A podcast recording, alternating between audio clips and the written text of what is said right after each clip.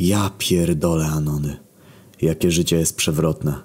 W podstawówce chodziłem do klasy z takim bobkiem. Ani ładny, ani brzydki, ubrania koloru żadnego. Można było przesiedzieć z nim w ławce trzy lata i nie zauważyć, że taka osoba w ogóle istnieje.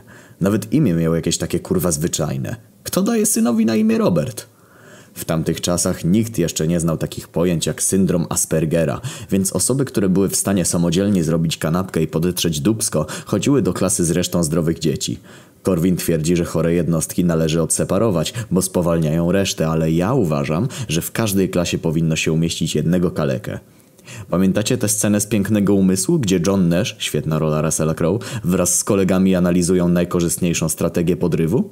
Stanęło na tym, że każdy powinien robić to, co najlepsze dla niego, jednocześnie kierując się interesem grupy. Wtedy społeczeństwo wygrywa.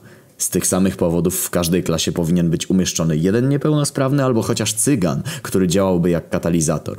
Wszystkie wyzwiska skupiają się na jednej osobie, więc cała reszta przechodzi burzliwy okres szkolny suchą stopą. Przy 25-osobowej klasie to aż 96%. Pokażcie mi dzisiaj placówkę, która może się pochwalić lepszym wynikiem. Wracając do Bobka. Jego główna ułomność polegała na tym, że nie potrafił kłamać. Wszystko traktował dosłownie. Nie rozumiał ironii, co miało swoje wady i zalety. Raz nauczycielka wysłała go z zadaniem zmoczenia gąbki i rzuciła jak będziesz szedł, to przy okazji weź śmieci. Pięć minut później Bobek wrócił tylko mo z mokrą gąbką i śmieciami, bo nie dostał rozkazu wyrzuć, tylko weź. Nauczyciele wykorzystywali tę słabość i przy każdej aferze brali go na przesłuchanie jako pierwszego. Wielokrotnie wpakował nas przez to w kłopoty i trudno go za to winić, ale w wieku 11 lat mieliśmy w głowie musli. Ta sama nauczycielka, która wysłała Bobka ze śmieciami, zmarła w wypadku samochodowym pod sam koniec roku szkolnego. Jej mąż złapał pobocze i nie opanował kierownicy. Uderzyli w drzewo.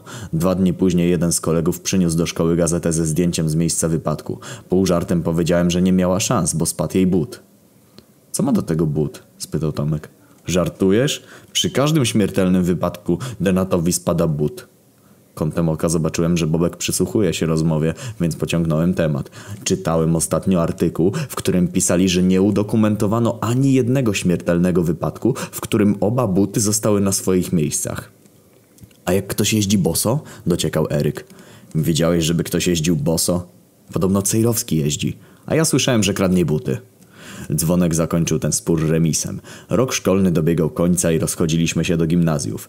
Ja przeprowadziłem się z rodzicami do innego miasta, więc siłą rzeczy straciłem kontakt z kolegami.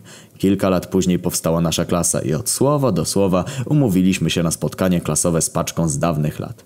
Znajomi powiedzieli, że Bobek złapał motoryzacyjnego bakcyla. Otworzył się na ludzi, bierze udział w wyścigach, nawet wygrał lokalne zawody. Pamięta moją historię o butach i wierzy, że mocne wiązanie daje mu nieśmiertelność, więc popierdala bez hamulców, ścina zakręty, rozbija kolejne samochody, a wypadek, w którym mu szkodził rękę, tylko utwierdził go w tym przekonaniu. Teraz on zarabia miliony, udziela wywiadów, a ja spłacam hipotekę i składam meble w Ikei. Robert Kurwica, jak ja go kurwa nienawidzę.